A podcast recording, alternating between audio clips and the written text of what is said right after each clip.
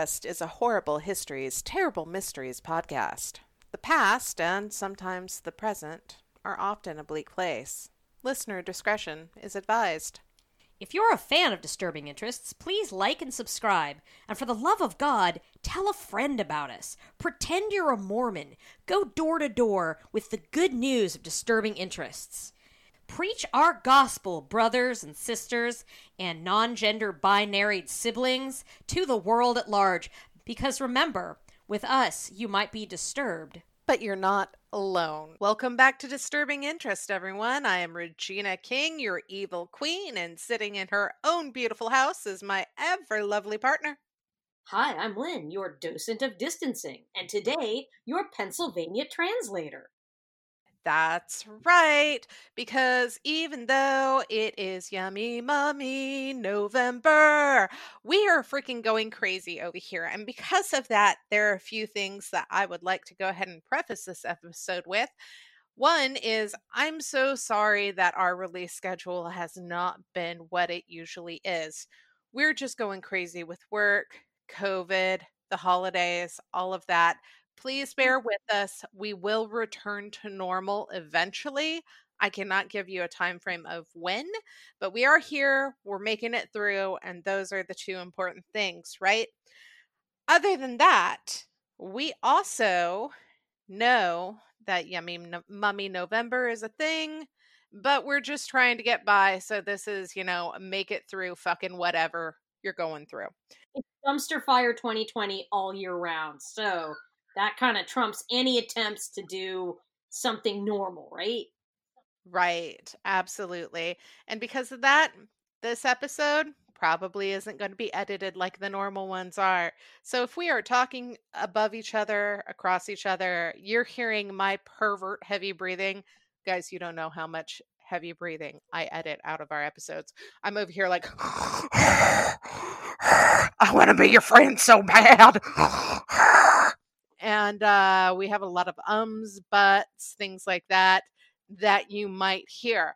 So if you do, I am so sorry. Los Santos, please bear with us. Well, and we're having internet weirdness that we have yet to figure out where sometimes we cut in and out. So if you get like a weird glitchy pause, it's us, not your listening device, because we have yet to figure out what the hell is happening, but this is what we got, you know?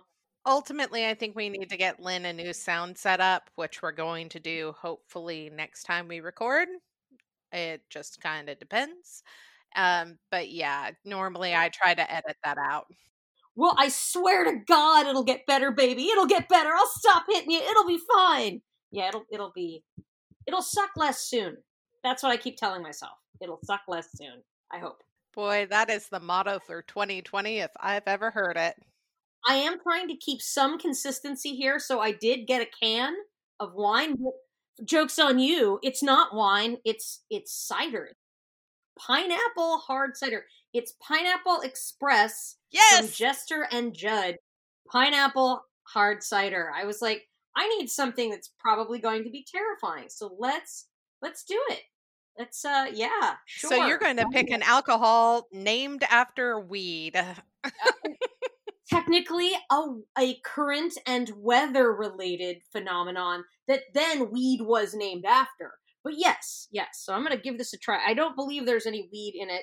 No, no, there's pineapple cider, filtered water, pineapple juice concentrate, apple juice concentrate, lime juice concentrate, natural pineapple flavor, citric acid, malic acid, and some sulfites, just like a little sprinkling of that on top because delicious. So here goes. It's a nice, it's a good click. It that was smells a good click. Very pineapple Oh yeah. I mean, oh, oh, that's there's, oh, it's very bromelain. Wow, I, it's tart. I expected it would be kind of. I was worried it could be barfy sweet, but it's it's nice. It's kind of light. It's refreshing.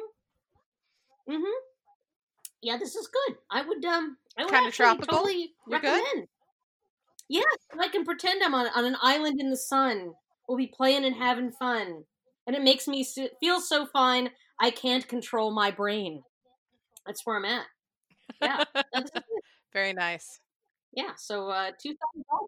Yeah, for the uh, Jester and Judge Pineapple Express.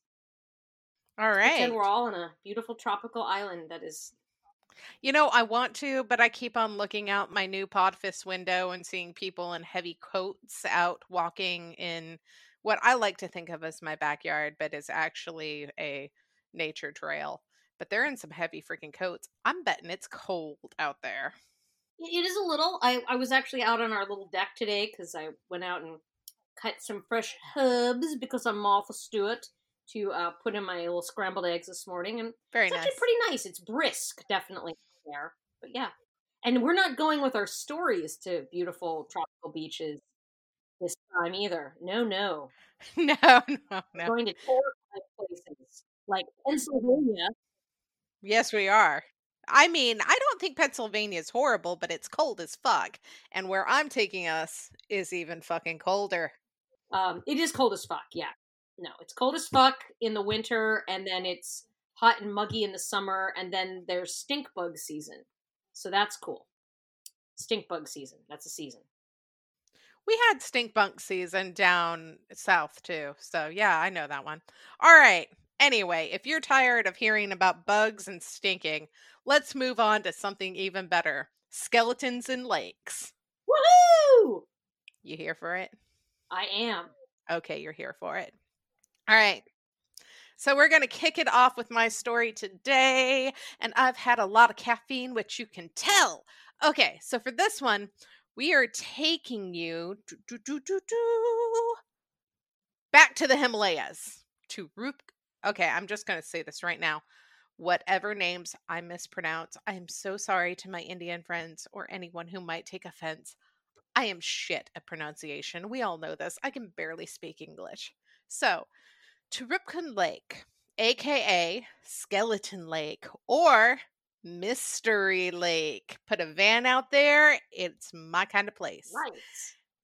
What is the mystery, you might ask? What is the mystery? Well, to be quite plain, how the fuck did so many skeletons get there seems to be the big mystery. So, how many skeletons is many, you might ask? How many is many? About 500, maybe. They don't know how many collectively are there, but they think that there are about 500 located in this lake. And it's hard to determine, not only because it's a glacial lake, but because people keep walking away with them. Like just free skeleton on the side of the road, kind of walking away. Yeah. Yes, yes, bone thieves are a thing. I'm going to come along and steal your lake bone. It, it, I, I mean, it is kind of tempting. Free skeleton, you know. It'd be a hell of a cool Halloween decoration, but I don't think I could actually take a human skeleton that is found in the wild. Yeah, because then you'd be like, does it belong? I mean, obviously, it once belonged to somebody. I mean, Someone. is it still theirs, even if they're dead? Like, it raises a lot of questions. It does. Also, I think if I found a whole bunch of skeletons in the wild, my first note would be like, hey, wow, cool skeletons. Oh shit, why are there skeletons? Oh shit, is the reason that there's skeletons still out there and am I about to become a skeleton? I, I think that's how my. I would go with it, but you know, your mileage may vary. I mean, you and I both have very similar viewpoints on this. However, not everybody does. Some people see a skeleton in a lake and think, oh, eh. cool, neat gift. You dinged. You may want to turn that down. I turned my down too. So, I don't even know what's dinging because I've shut all the things, so I don't. I don't know why I'm dinging. It's very weird, very strange. Okay, all right. Rupkund is located in the Uttarakhand state of India. The Uttara- Uttarakhand was formerly known as Uttaranchal and is often referred to as Devabhumi, which means land of the gods, if I'm actually pronouncing it correct, which there is like a 99% chance that I am not. For the many Hindu temples and pil- pilgrimage sites that are found in the area. Rupkund is a popular hiking destination for those souls focused more on hiking than I. However, we know from former stories that we've done why I think hiking in the Himalayas is less than the best idea. Yeti. It always comes back to Yeti for me. Yeti notwithstanding, there's a whole lot of reasons where I feel like I would probably die just being in the Himalayas. So yes, I'm not I'm not a hardy soul. So I'm going to leave hiking in the Himalayas to people that you know actually enjoy going to places like Outdoors. you know REI. Yeah. Yeah, I'm an indoorsy cat. That's what I am. Yeah, I'm a house cat for sure. So, so the lake itself is a glacial lake, meaning that it is frozen and inaccessible the majority of the year, and it's set at a height of 16,470 feet. So it's easy to understand why the surrounding area of the lake is uninhabited. Because would you want to live there? I think we've established we wouldn't even want to hike there, And not, that just makes it even more mysterious. right? Right? Well, yeah, like how do you get that many people there in the first place to become skeletons? the the mysteries just keep on deepening on this one. The lake is a depth of about three meters or less than 10 feet for those of us who don't understand meters. 10 feet, it's less than 10 feet deep and has about 500 skeletons in it, give or take. Oh, so it's basically like a very tall swimming pool that is pretty much chock full of skeletons. Yes. Yes, it's like an icy uh, version of the poltergeist. Gotcha. Oh, wow. Yeah. Yes. Wow. So Rup- Kund is named Rup, translated to beauty, and Kund, translated to lake, from the traditional tale that goddess Nanda Devi, a beautiful woman chosen to be the bride of Lord Shiva, stopped at the lake in the middle of her pilgrimage to marry the god and move in, as tradition states that she would move into the Lord Shiva's household. But she stopped to freshen up, and the Lord supposedly created this lake for her to do so, hence Beauty Lake. I would like to go on record and say that even though Mr. Mao has not created a lake for me, I do believe that he would. He is that kind of meow.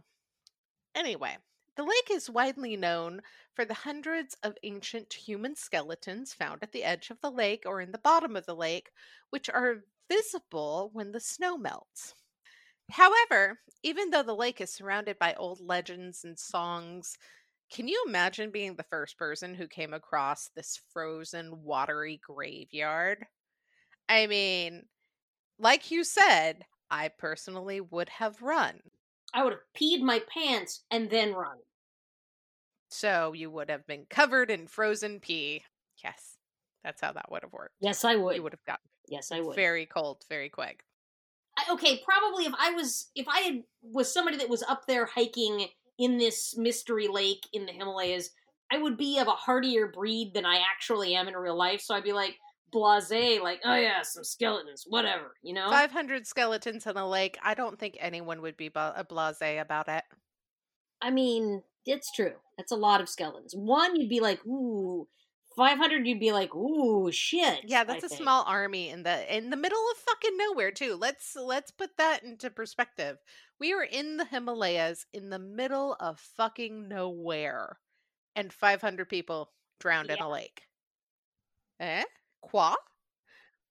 Eh? Yes. weird So, they say that the skeletons were first found by a British forest guard in 1942, which means that's the point in time where a colonizer made it known for the public and took credit for the discovery at large, of course.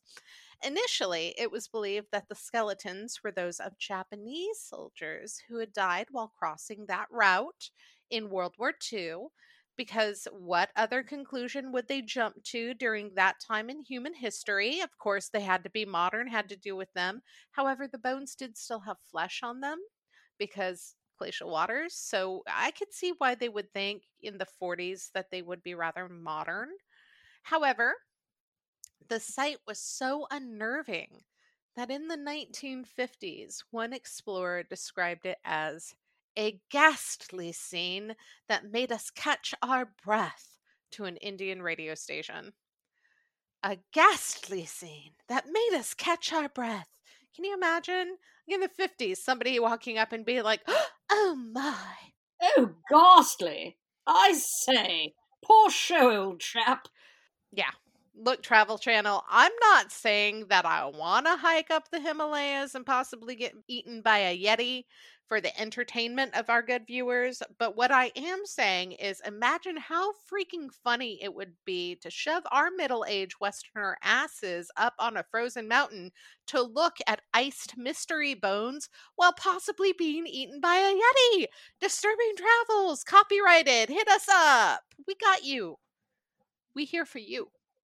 I, totally.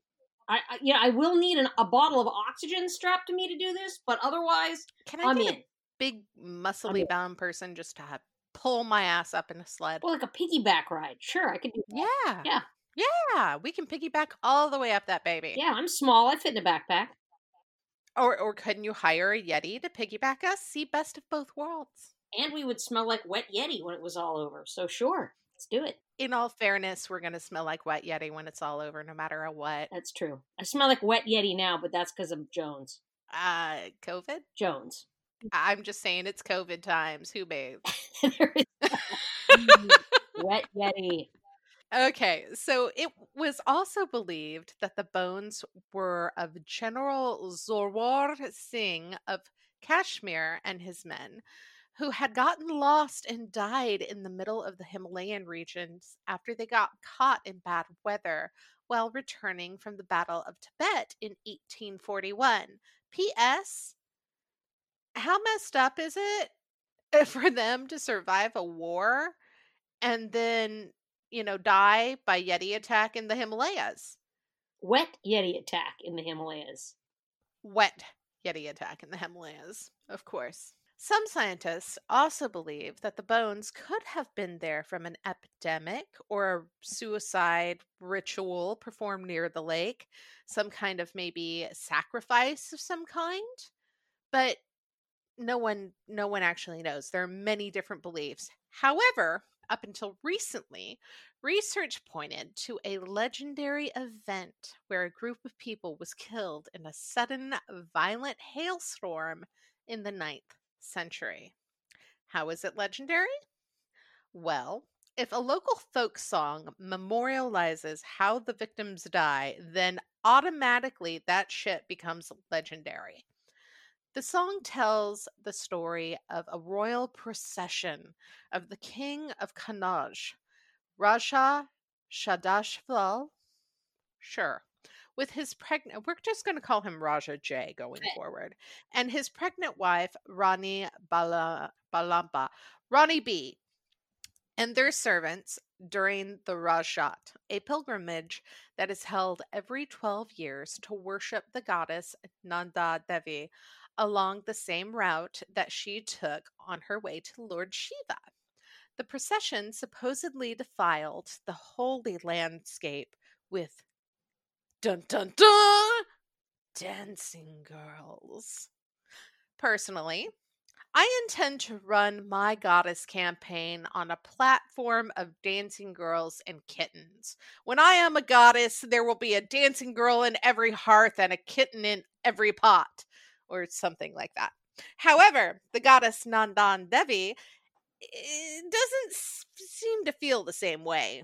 In fact, the dancing girls enraged her, and so naturally, she struck the group down with iron balls thrown from the sky. So she was the dad. She was essentially the god version of like John Lithgow from um, Footloose. Yes. Okay, cool. No dancing. No dancing in her lake. So I looked a little deeper into this party king and queen, you know, Raja J and Ronnie B. But I I, mean, I I don't care what you say. If you're traveling with dancing girls on a holy trip, you're definitely a party person. You're a party king and queen. And it turns out that the legend says Raja J, uh, Raja J and his wife Ronnie B were expecting a child at the time. And because of either the baby or maybe because of Rajat coinciding with the time, the priest of Kannauj suggested the pilgrimage to Hamkund to receive the goddess Nadan Devi's blessing. So originally they were going for her blessing. Maybe they thought that she would like dancing girls. I don't know. Who doesn't love a, a elegantly staged Bollywood musical in their honor? I'd be into it. Right? Right? I question this goddess's taste. It is said that the goddess was not impressed with Raja having entertainment in the pilgrimage, which just leads me to believe that she is not a good time goddess. Nope. Like I said, nope. Nadan Devi offered them a warning by pushing a dancer into the stones on the way to Rupkund, where today there is a campsite called Patar Nachauni or the Stone Dancer and it's supposed to be the place that the goddess cursed the dancer. Other than this folk tale, I could not find any other information about them at all. However, recently I learned a fun fact that humans have lost over 90% of their own history. So I guess we should be happy that there is even a whisper of the name of the Good Time Royal Group in the legends to be shared at all now. So study of the lake Rupkund has never stopped because we want to understand this mystery, of course. Why are there skeletons in the middle of nowhere? Why are they in this ice lake? What happened? But the problem is, it just keeps getting deeper and deeper. In the early 2000s, preliminary DNA studies suggested that the people who died at Rupkund were of South Asian ancestry and radiocarbon dates from around the site clustered at 800 AD or so, a sign that they all died in a single event. So that kind of tracks with, you know, the Raja and and the, the myth there. Okay, they said 900, we're at 800, close enough, right? A few hundred years off with an oral stories, about typical. Well, the event in question appeared to be a hailstorm by the wounds to the bones. This is in keeping with the oral history of the party royals and the angry goddess. And at first, everyone was pretty satisfied with this explanation. However, couldn't stop there where everyone's satisfied, right? Oh no. Full gene, uh, full genome analysis from 38 sets of skeletal remains upended this neat little tale of dancing girls and goddess fury because the new results showed that there were 23 people with South Asian ancestry at Rupkund and that they could have died during several different events sometime in between the 7th century and 10th centuries AD. So it didn't all happen at once? And they happened over several centuries. Huh. It wasn't from violence that they died that they can tell, so it wasn't a battle or war. And just in case that didn't deepen the mystery enough, another group of 14 skeletons were found to have died there a thousand years later in a single event. Huh. So, just to screw with my head in particular, I've decided this group of 14 Rupkund skeletons that were there a thousand years tardy to the goddess offending party were found to have a genetic ancestry tied to guess where Pennsylvania? I wish. God, I wish. That would make this so much weirder. Perfect. Greece and Crete. Huh. Right? But What's even more fascinating than that is one of the skeletons who died at the same time as that Mediterranean group from Greece and Crete had East Asian ancestry. So maybe like a traveling, like maybe a trading group? Maybe. Who maybe? knows? We don't know. But so far. Maybe it It was Minotaurs this time. I, I'm still sticking with what Yetis. What Yetis? Not traveling minotaurs. right. Okay, no, that's Yetis. It's Okay. always Yetis in the Himalayas. Occam's Yeti razor. Sure. Yetis sure. in the Himalayas. That that is that's my go-to. Himalayas Yeti. But so far, none of the tested individuals have been related to each other. And from the group of the last 14 at least, I'm not sure if they uh, tested the original group, none of them were familial. So just to add another layer of weird to this, they did isotopic studies of what their diets were. And they confirmed that the South Asian and Mediterranean groups had completely different diets, showing that they weren't traveling together. And if they were, they were not adventurous enough to try new types of cuisine. So, why was a Mediterranean group in Raccoon or, or at Raccoon? And how did they die? That's what I want to know. Isn't that what everybody wants to know? Like, how did this, uh, these people get here and uh, how did they die? I mean, ultimately, what they have said is sadly, we do not know. And researchers have said we may never know. So get used to disappointment, I guess, as they say in The Princess Bride. We've tried. I'm not saying it's aliens, but maybe it's aliens. Aliens could be a Maybe they're like, viable, a viable option. Yeah. Drop Zoom them in the lake. I don't know. Oh my God. Yes. What if that's the answer? Maybe it's like a rite of passage amongst aliens. They abduct a person, show up over this lake, and then just drop them in. It's like cow tipping, but for aliens. Yes. Yeah, I like it. I like it. Mystery solved. You're welcome, history. You're welcome. So, a quote We have tried to answer all possible sources of genetic ancestries of Rupkund skeletons, but failed to answer why Mediterranean people were traveling to this lake and what they were doing here. Wrote study co author Niraj Rai, an archaeogeneticist, which, by the way, how cool uh, of a job would that be? at the Birbal Sahni Institute of Paleosciences in Lucknow, India. In an email to National Geographic, where I, feel, I found a lot of this information.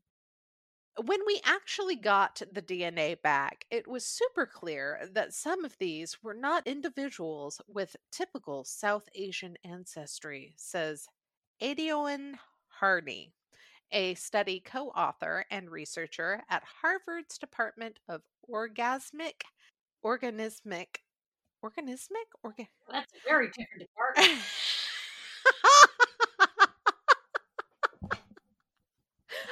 It being orgasmic better.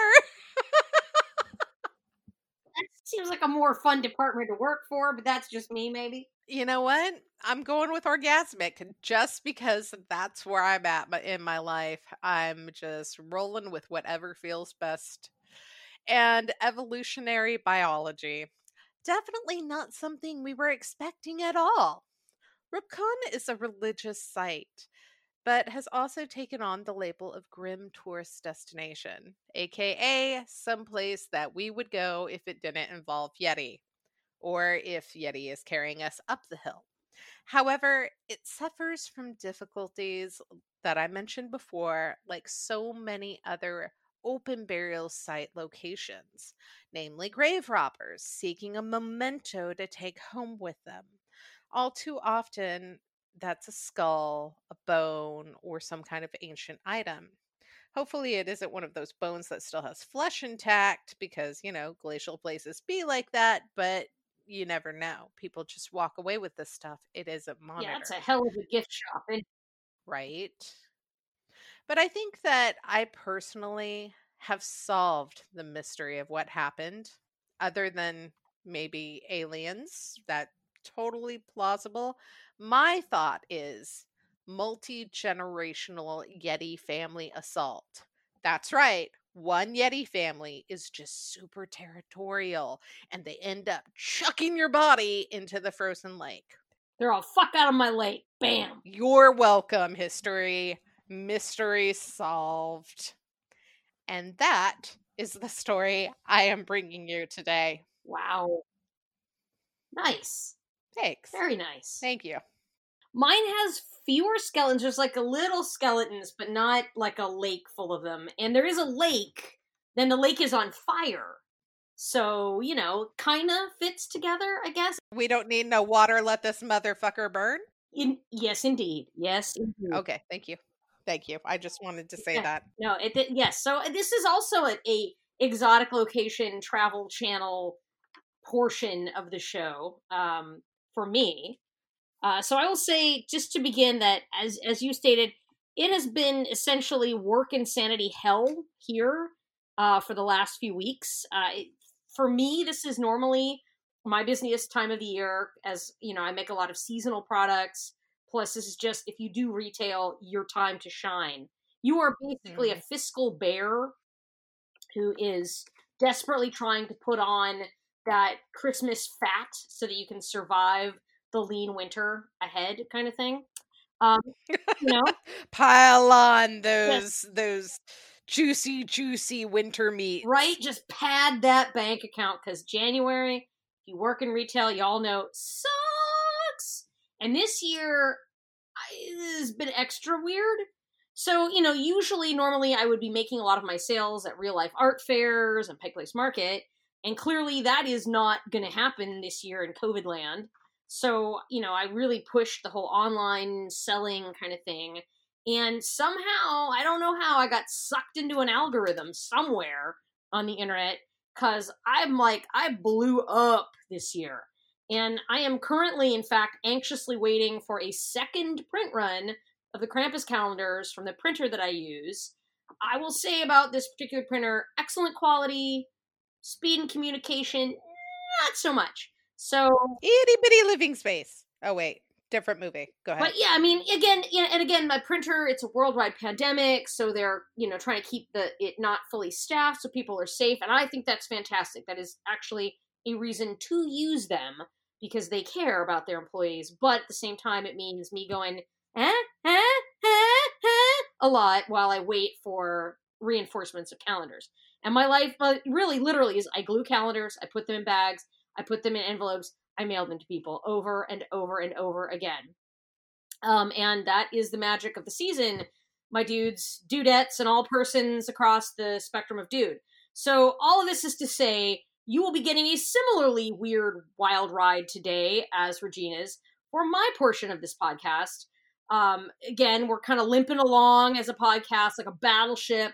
It's taken a whole bunch of torpedoes to the hull, but we're patching, we're bailing, we're trying here, people. We're not going out like that. So, you know, pandemic, work, holiday bullshit notwithstanding, we're still putting out content for you. So just sit back, prepare to learn everything you did not know you needed to know about the great, not quite a state, but definitely a state of mind called Pennsylvania. Woo! I'm here for this. Yes. Yeah, and you know, we've been hearing a lot about Pennsylvania thanks to this recent election situation. Uh, and there's been a really strong focus on Philadelphia.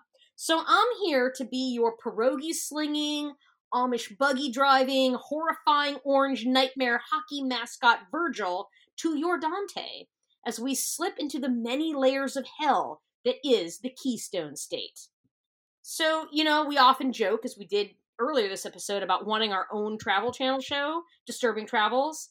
And this is my personal version of what an episode of that pipe dream might look like in reality. I'm here for it. I am here for it. So cheaper than sending us to the Himalayas.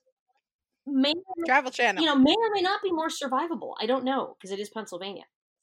I don't know. Those people chuck batteries at you when you win. They fucking throw batteries at Santa. We're gonna talk about that. Like, don't, do not. So I believe that the state motto of Pennsylvania as a whole, but especially Philadelphia, is "fuck around and find out." So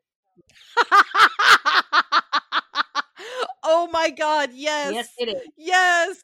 I want a shirt that says It's that. big key because it's a Keystone State, right? The like the symbol of Pennsylvania, like on all the like you know official documents and on the license plates, is this kind of keystone looking shape, but just that with "fuck around and find out" in the middle. Yeah, pretty much. So first of all, it. did you know that the great state of Pennsylvania isn't even actually a state? What? What? No. What? It's a commonwealth. What? Yeah.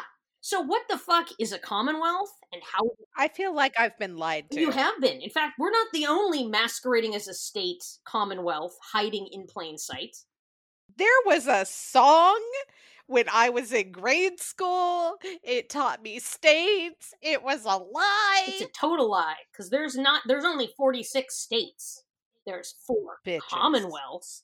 Plus a lot of the other territories are listed as commonwealths, which is a little different but kind of the same. It's very it's dumb and it's complicated, just like Pennsylvania. So the simple answer to how is a state and a commonwealth different how's a commonwealth like different from a state the simple answer is it's not it really isn't so when it comes to the four states that gotta be me and be defiant and be all no we're commonwealths not stupid plebeian stinky states there's really no legal significance whatsoever in terms of how pennsylvania massachusetts virginia and kentucky the the commonwealths are dealt with as part of the like union of 50 states commonwealths right so essentially Okay. what happened is what had happened was when the state constitutions of these four states was were drafted back in the day these states really just liked the language of commonwealth because it kind of denoted very kind of democratic and all men are created equal and kind of that sort of we're all in this together feeling which i have to say is super cute considering that you know at the time that these state constitutions were drafted 50% of the population who didn't come with penises as standard operating equipment, and anybody that wasn't a white dude didn't actually get any real voting rights at all. So, you know, there goes your high minded language, fellas. You're a state, just own it. Oh my god. So, yeah, Commonwealth. We are all about oppositional defiant disorder in Pennsylvania. So, Okay. yeah. So the name Pennsylvania is a really fancy way of saying Penn's Woods, which refers to William Penn, who was the Quaker dude that founded the province of Pennsylvania way back in the 1680s. Not that there weren't a ton of, you know, native people living there already, but he was the one that was like, in the name of Europe and shit, you shall be Pennsylvania. Okay? Because the King of England owed his dad some money, and he didn't have the money, so he was like, just have this bunch of land that people are already living on. Enjoy. So that's how it worked. Uh, he also named the first big city there, Philadelphia. How much audacity do you have to have to be like, you know what? All that land that people are on over there, it's yours now. a fuck ton of audacity, thank you. Yeah. Yeah. A Himalayan lake full of audacity, essentially. Yeah. Yes. So, William Penn also named the first kind of big city there in the area that was known as Pennsylvania, Philadelphia, which translates to the city of brotherly love, which is frankly fucking hysterical if you've actually spent any time in or around Philly. Even the airport wants to fucking kill you. Yeah, that's a fucking lie. That title is a lie, Philly. Lie, lie. like my mom succinctly says basically when when you mention it at all city of brotherly love my ass. That's yeah. I mean honestly if the concept of simmering hostility and barely suppressed rage had a zip code it would be in philadelphia. Yeah. So william penn also is one of the nick- reasons why the nickname for pennsylvania is the quaker state because he was a Quaker. In fact, there are a lot of Quakers living in Pennsylvania. There's also a lot of Amish. It's kind of a are you a kind of funky, peaceful, separatist religious sect? Come on over. This is for you. This is for you. Um, and The burned over country. that, that's yeah, that's a little bit north and over to the west. But yeah, we're in that whole. Are you in a cult? Cool. Come on over. Yeah, that's where we're at. We're in cult times. We're in the cult the cult zone. Um, and you might have also, if you're if you're not from Pennsylvania, the only reason you would be like Quaker State. Where have I heard that before? It's yes, the oil. When you go and you get an oil change, Quaker State oil is from Pennsylvania, which weirdly enough was one of the earliest states to be a big oil boom area. It's very strange, but it's true. I mean, think Texas, but not Texas. Uh, it's also called the Keystone State, as we mentioned earlier, because this is because I had to look that up. I was like, why the fuck are we called that? Because of its importance as one of the original 13 colonies and how, in particular, Philadelphia was kind of the backbone of early American independence. Boston, Philly, all that kind of area was really where all the whole let's be a country kind of Thank you for explaining that because I have always wondered but never looked You're it like, up. I care, but not enough to Google it. Yeah, I cared enough finally, 46 years later, to Google it. Uh, yeah, so, I mean, and it makes total sense that Philadelphia would be kind of this backbone of revolution because it hates you and it wants to be alone, asshole, you know? yeah. And most people who actually live in Pennsylvania, or like me, have escaped and are even now living amongst you, hidden in plain sight like a bunch of sausage and beer fueled sleeper agents ready to just go bam at any time.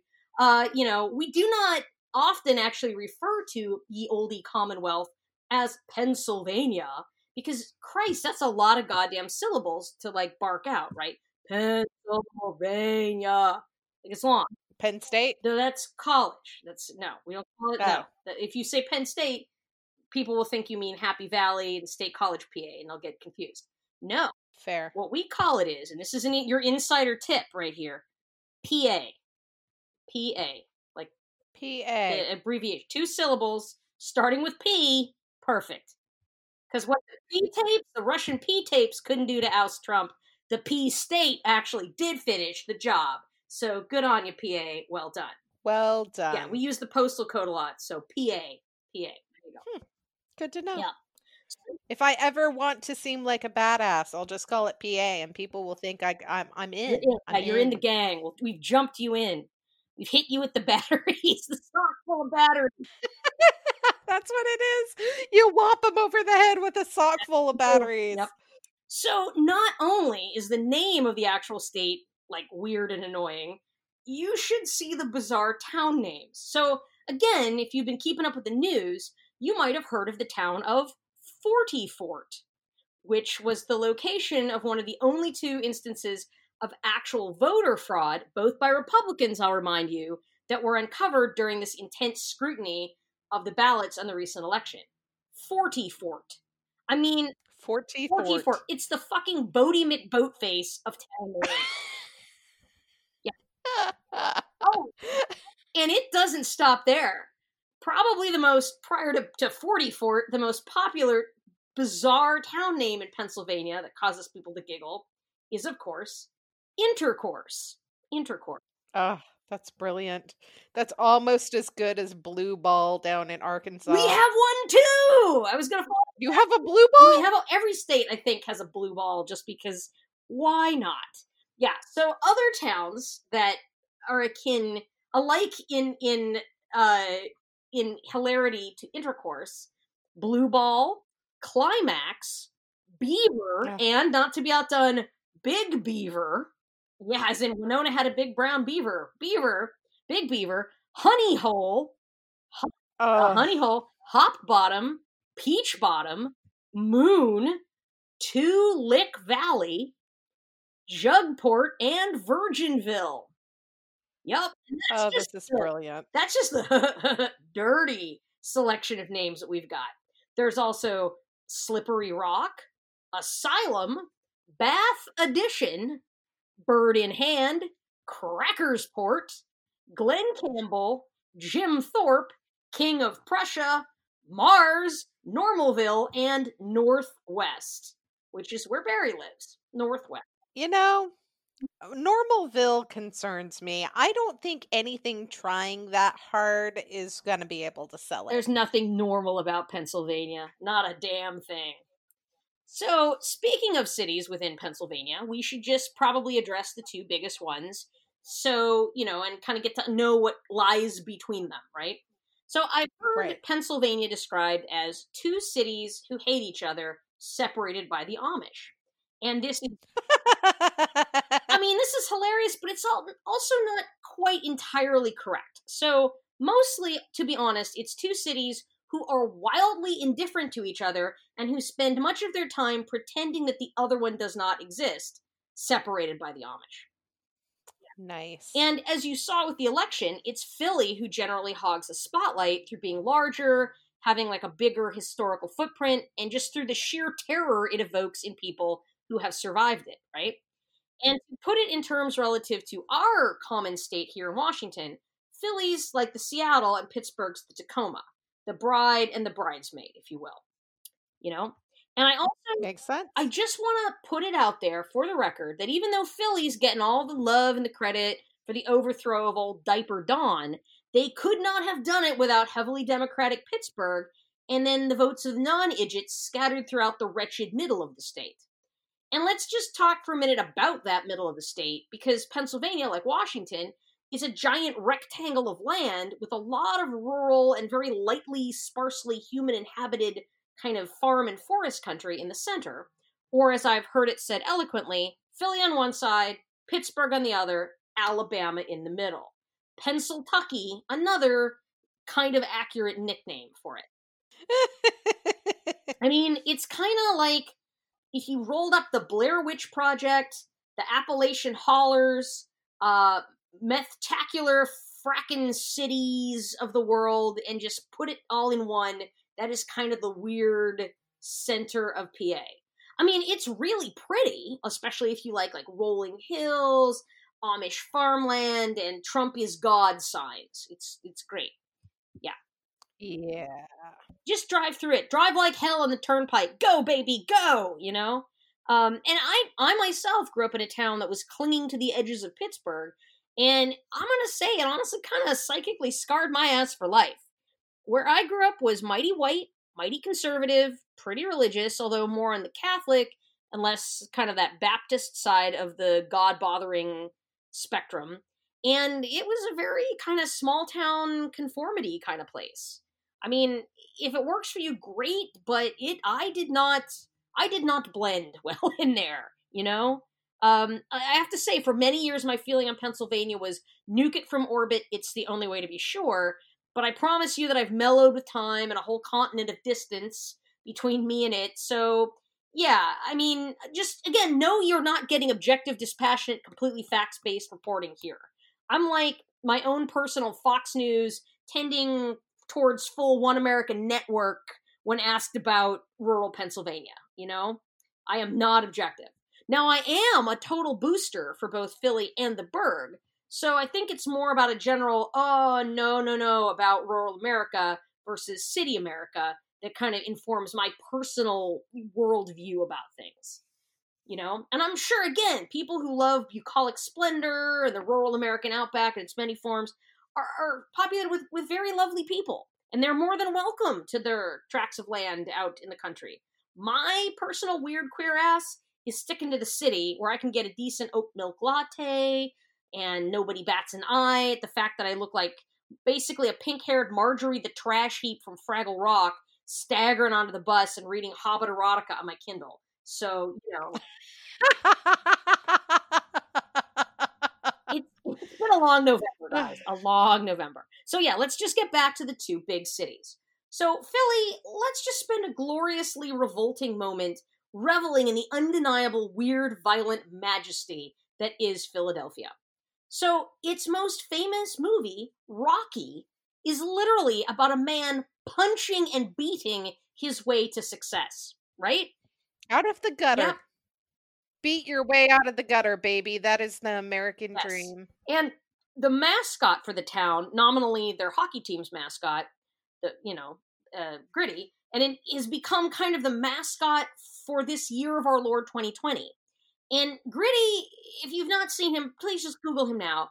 He what the fuck is he supposed to be? Does anyone know? Uh, my guess, I believe he's a googly-eyed nightmare who looks like the bastard progeny of a shrooms and paint thinner fueled Muppet Bukkake orgy that has come horribly to life. That's what I think he is. Yes. So he's just the collective product of Philly's rage and insanity given life. They channeled him from the bowels of hell. They conjured him. He has blades on his feet. You know what I'm saying? Like, just be afraid. If you see Gritty, bow down and pray. Pray for mercy if you see Gritty. Yeah. I love Gritty. So true. I intend to build an entire shrine to Gritty in my home. I love him. I love him so much. He's he is my avatar I want to be gritty when I grow up. I truly do. And also, if you get a chance, Google Gritney, the lady version of Grit Gritty. That I've seen. oh my it. god! It, and it's not even a person from Philadelphia. It's a it's a costume designer in London created Gritney, and uh, God bless. You know, he's he's transcended his mere earthly boundaries, and he's a he's a global phenomenon, and I am one hundred percent here for it. Absolutely. Agreed. Yeah. And this is a town whose favorite meat is scrapple. Scrapple. Wait, what? What is that? Scrapple? Well, it's a puree of pork trimmings and buckwheat that basically makes both spam and haggis say, "Whoa, slow your roll." Yeah, it's it's pork squeezins is what it is. I'm not okay. Yeah, no, you shouldn't be. Scrapple is not okay. Uh, and I will say one of the most popular attractions, should you visit Philadelphia, is in fact the Mutter Museum, which is a collection of 19th century medical specimens, which includes jars of pickled two headed human fetuses, the skull of a man so given over to tertiary syphilis that it looks like an asteroid, and the Soap Lady, a woman whose body has turned into adipocere after burial, which essentially means she's transformed into a giant human sized cake of Irish Spring. Yep. Good times. And God bless the Mutter Museum. And I swear to you, on the immortal googly eyed soul of Gritty, that I will be visiting there again in the next couple of years once once you know we're all shot up with Fauci juice and it's safe to be in the world again and I will report on every fascinatingly disturbing thing that I see there. That is my You know what? We should go oh, as Oh, yeah. like a long weekend thing and take pictures and put them up on our website and Instagram. By the way, guys, I know our website's there. One of these days I will return to it. Right? I just just trying to keep my own like website that literally pays me to live alive is all I can manage right now. So I, I get it. I get it. So Philadelphia is so terrifyingly hardcore that it is the only city to that a show so darkly, foully, disgustingly funny as It's Always Sunny could be set in. This is a yeah, seriously, this is a place that literally mugged and murdered a hitchhiking Canadian robot of friendship in 2015. That's Wait, right. what? What? Yeah, Hitchbot, which is this cute little hitchhiking robot. So by all means, Google Hitchbot or just Google Philadelphia kills hitchhiking robot for photos. And it's this little robot that like just kind of you know like hitchhikes and dithers its way like across the world, right? And and it had made its way cheerfully, safely, adorably across Canada. It went through the Netherlands. You know, it went through Boston and New York City. But as soon as it hit it, it hit Philadelphia. They fucking beheaded it on its first time out. Oh. Okay. Wait a minute. Wait a minute. Wait a minute. America. America. I'm talking to all of you. All of you. I'm part of you, but listen closely. This is why the rest of the world is scared of us. Right? We have cities that behead loving, cute, hitchhiking robots that have made it through other countries. Yep. This is who we are. God bless America. Yeah. America. And- America. Yeah. I mean, consider this is also a city where people climbed greased light poles in order to better freak out and riot after the Philadelphia Eagles won in 2018. They won. I forgot about that. After seeing what happens when eagles fly at all, they were like, "We're gonna need to grease these light poles because we know what they're gonna do." And and people still they still climbed it. My theory is that Philadelphia is a city of human-sized raccoons. That explains everything. Everyone is just a raccoon in a shirt, in like a Flyers jersey. That is what it is. I mean, again, these are people who pelted Santa Claus, Santa Claus with batteries at an Eagles game. Batteries, right? Santa, the man who gives the jolly fat elderly man who gives you presents. They were like, "Fuck this guy," and they threw batteries at him. Okay, in real life, it turned out it was actually snowballs, and there was they were kind of conflating two stories where actual batteries, like giveaway of batteries, was used to like pelt players on the field because Jesus Christ, with the time that people just pelted Santa with snowballs because animals. But yeah, I mean, come on, Philadelphia, you really do need to change your city motto to fuck around and find out. oh god, that is gorgeous. That is beautiful.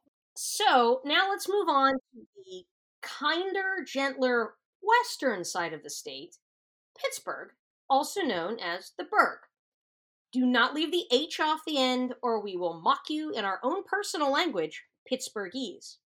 That's right, we have our own seriously weird dialect that spawned the nickname Yinzers to describe a Western Pennsylvanian.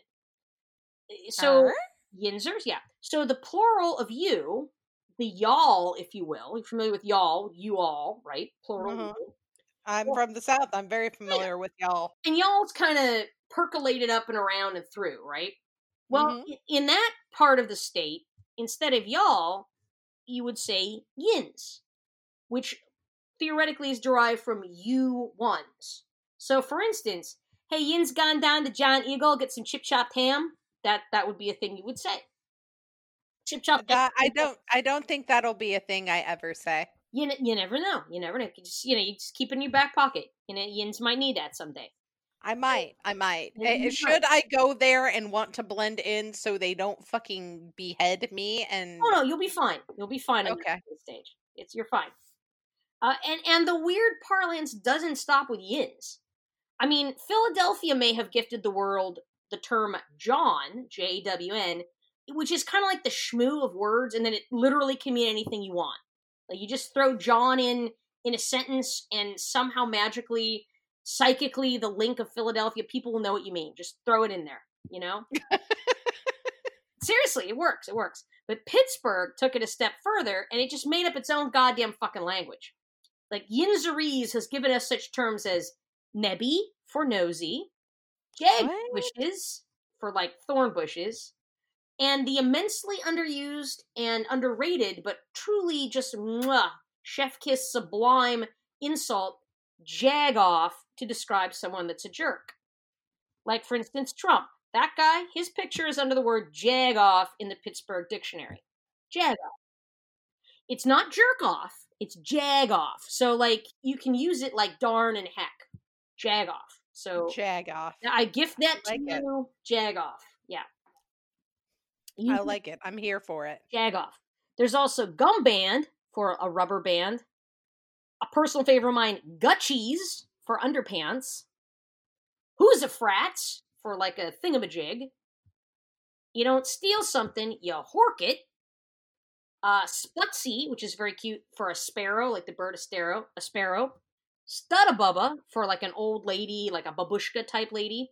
And another fabulous uh, phrase: if someone's zipper, their fly is undone, you go, "Hey, Kennywood's open." What? So Kennywood is a uh, like a big theme park, like roller coasters and shit. That that is, you know, people get really excited when Kennywood opens for the year because it is fucking frozen in Pennsylvania for like you know six months of the year. So Uh-huh. like theme parks aren't open year round. You'll you'll die. You'll freeze to death on the top of the you know of, of the the roller coaster. So it's Kennywood opens in the spring. It's a big thing, but for some reason, Kennywood's open now means your fly is down. I don't make this up. I just report the news. You know.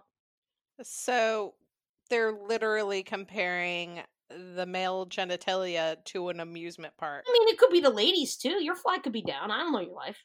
This is true. It could be. I, I don't like I said I have no idea why I just know that that this is a true this is a this is a word if you said that to somebody in Pennsylvania they'd immediately look down to their crotch. Seriously it's bizarre. Amazing. oh and they've also given us the magical Pittsburgh toilet which is a toilet in the basement of your house not a house but a house with absolutely no door or any kind of visual shielding around the toilet just like a toilet in the middle of your basement just a toilet. Right there a toilet for you and Wow. yeah so silence of the lambs it was filmed in and around the pittsburgh area and buffalo bill's basement is pretty much standard issue in that part of the world. You get either What you mean never ending? That house, I, I I went back and watched that. First off, that house would cost $3 million in Washington in this area. you can buy that house. It's for sale. Nobody wants it. I I do not think that that house is real. I don't. real, Not real. really. Yeah, it's Like you watch watch that again and watch how many rooms they walk through there at the end. let me just say that like Pittsburgh and Pennsylvania area just defies the laws of physics. It is the the geometry is non non Euclidean there, so it's not so real. It's real. I mean, so like seriously, your basement there. If you go to Pennsylvania, West Pennsylvania, buy a house, uh, it it you will get that basement. The lotion on your skin, or Yeah. else you'll get You know, those again. It's true. You either get a Pittsburgh toilet or you get a well for holding your captives while you wait to make a human suit out of their flesh. Either one. You can only have one though. To have both would just be greedy. You know what I'm saying? Yep. And Silence of the Lambs was by no means the creepiest movie shot in the Pittsburgh area. Oh no, no, no. Do you like zombies? People say You know I do. Well, Pittsburgh pretty much invented the modern zombie movie thanks to George Romero and his slate of gore spattered, low budget shamblers. The Huh. mall, that mall in the original Dawn of the Dead movie, Uh-huh. the Monroeville Mall, and they were in the middle of doing a um like a remodel of the mall, and he shot in there at night. And the Monroeville Mall was the mall. That's the mall where I used to go shopping as a kid. So I have shot I'll in the mall. Yeah. Huh. Yeah, and its more modern claim to fame is that you have a better than average chance to get shot there now, because it's a little scary and seedy. And also, do not confuse the Monroeville Mall with the Mills Mall outside of Pittsburgh, where the Bears like to get inside and kind of run amok during the fall, because even Like- bears cannot resist those great back to school deals at the Target. Like bears. The bears, like Bears. bears, yeah, yeah, bears. Oh no. So maybe How often do bears get in the mall? Like yearly, regular Oh my god. bears. Yeah, no, no. Google bears in the mall, and and there it is. Yeah, I mean, maybe you should be afraid of Pittsburgh too. I don't know. We're just more quiet about it. Like we'll kill you, but quietly. Mm, unlike And You'll kill a person, make a suit out of them, and get the fuck away with it. That's what I'm hearing. We kill the person, make a suit out of it, dress the bear in it, and then take the bear to the mall. That's how we do. That's what I'm do. googling this bears and malls. Yeah, it's real. It's very real. And uh, since this is getting a little long, let me just throw a small additional kind of BuzzFeed style laundry list of the fine achievements of Pennsylvania throughout the years to you as the dessert to this fine feast of cheesesteak, scrapple, chip chopped ham with barbecue sauce, pierogies, hunky hand grenades, and Tastykakes that I'm throwing your way. Okay? Okay. So, Pennsylvania boasts the mushroom capital of the world. Yes, indeed.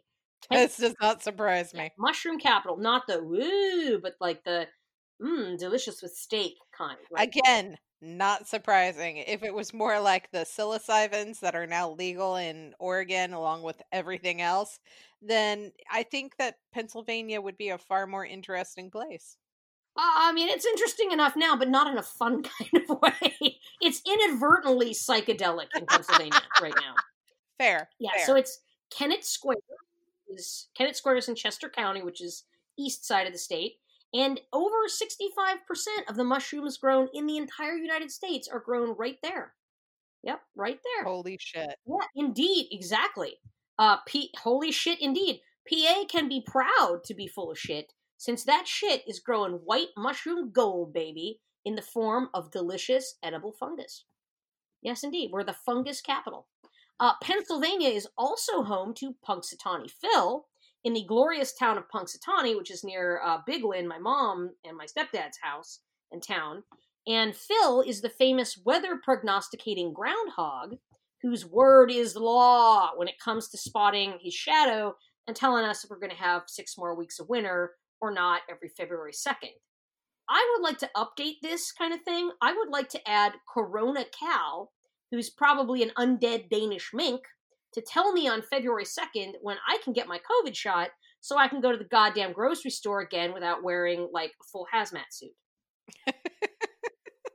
and then there's Centralia, PA. We do have a Centralia, Washington, which is a little dodgy, but nowhere near as scary as Centralia, Pennsylvania. Because that is the town that has been on fucking fire underground in an old coal mine for 50 years. Yeah, it is. Yep, and it inspired the setting for the popular video game and then movie series Silent Hill. Yeah, it is. Seriously, all the movies set in Pennsylvania are just horror films. They're horror films. We got Mothman, we got Silent Hill, we got we do, you know, we got that. So eh, I guess that's nice. That's nice for us. And uh, Hey, it's it's great for me considering I love the horror genre. So Yeah. thank you, Pennsylvania. yeah, Thank you. we're we're terror Pennsylvania. We're fucking terrifying. And if that's not environmentally horrifying enough for you, Pennsylvania is also home to Three Mile Island, site of the worst nuclear disaster on U.S. soil in history. Woohoo! We're number one. We're number one. But I will say you cannot blame Pennsylvania for the Cuyahoga River fire, where in 1969 industrial waste dumping set Lake Erie on fucking fire. That's where Barry lives. Uh, you know, it's water, it's a lake, it was on fire. The water was on fire.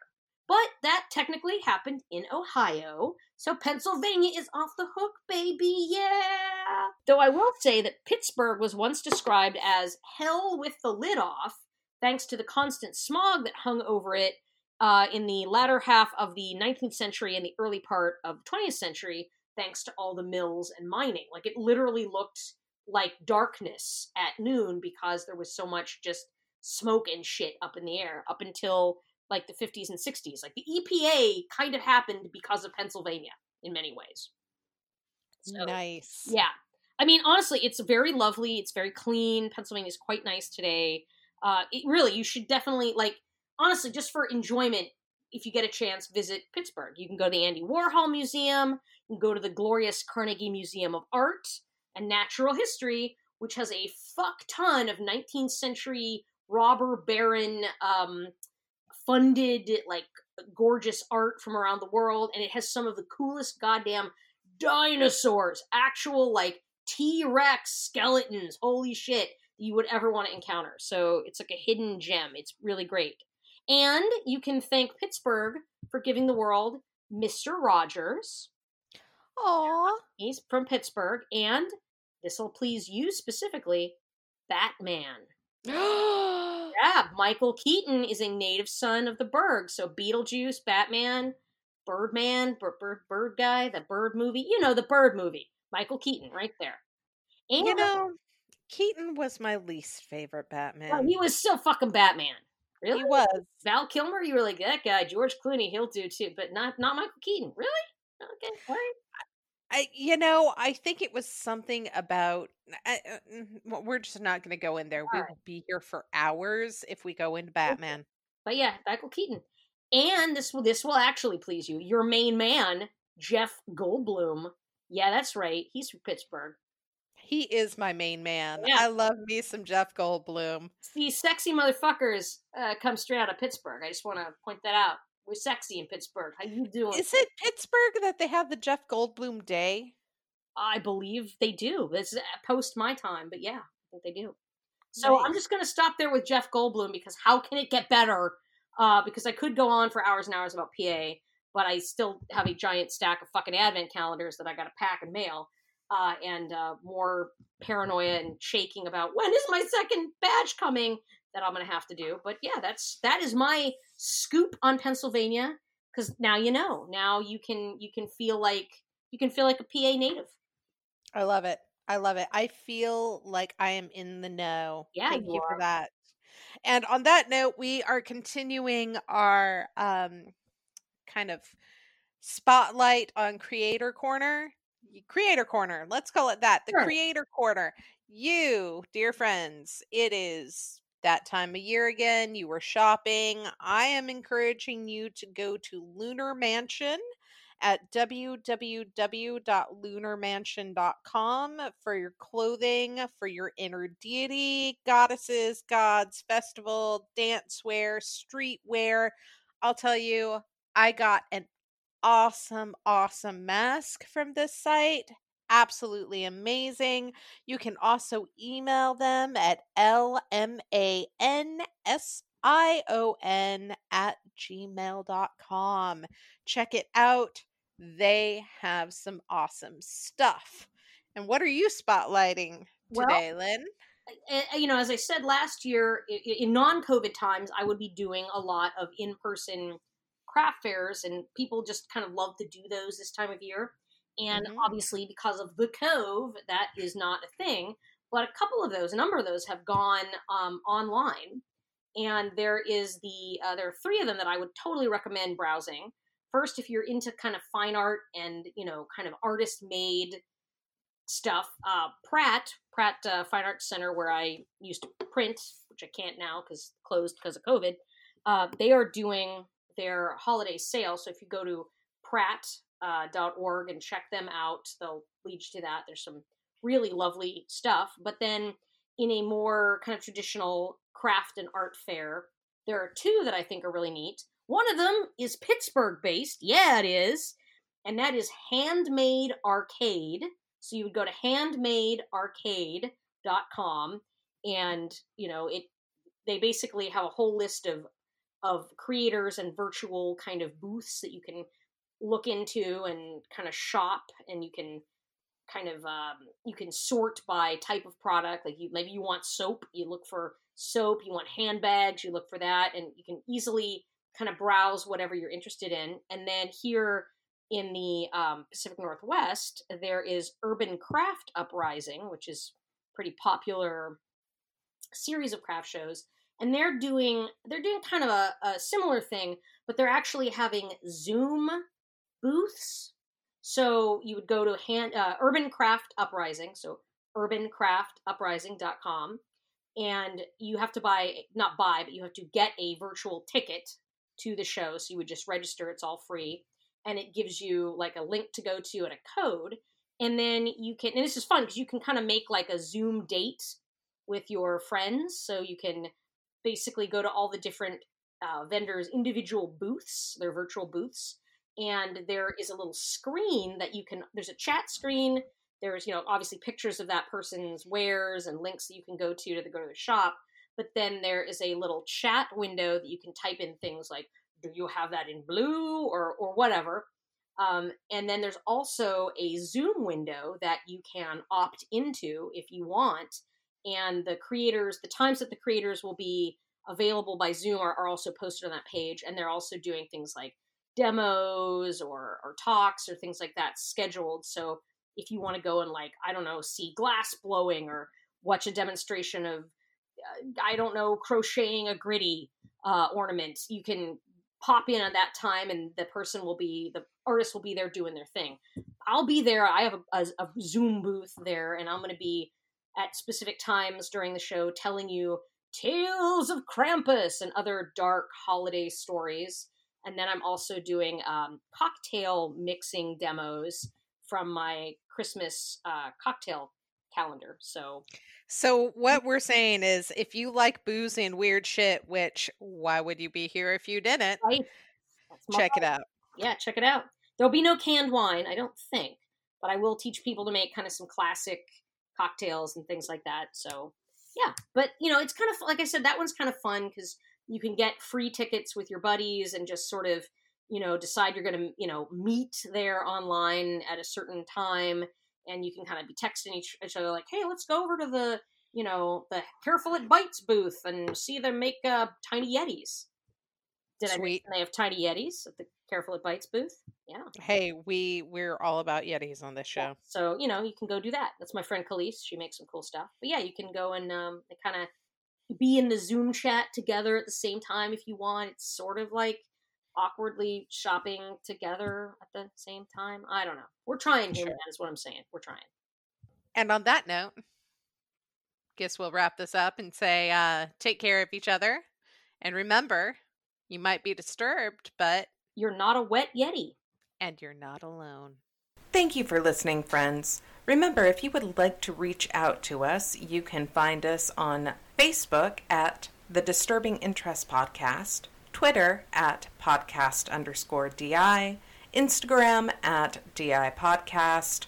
You can find us online at disturbinginterest.com or you can email us at disturbinginterest at gmail.com. Our P.O. Box is 70515 Seattle, Washington 98127. Remember to rate, like, and tell your friends, and we'll talk at you soon.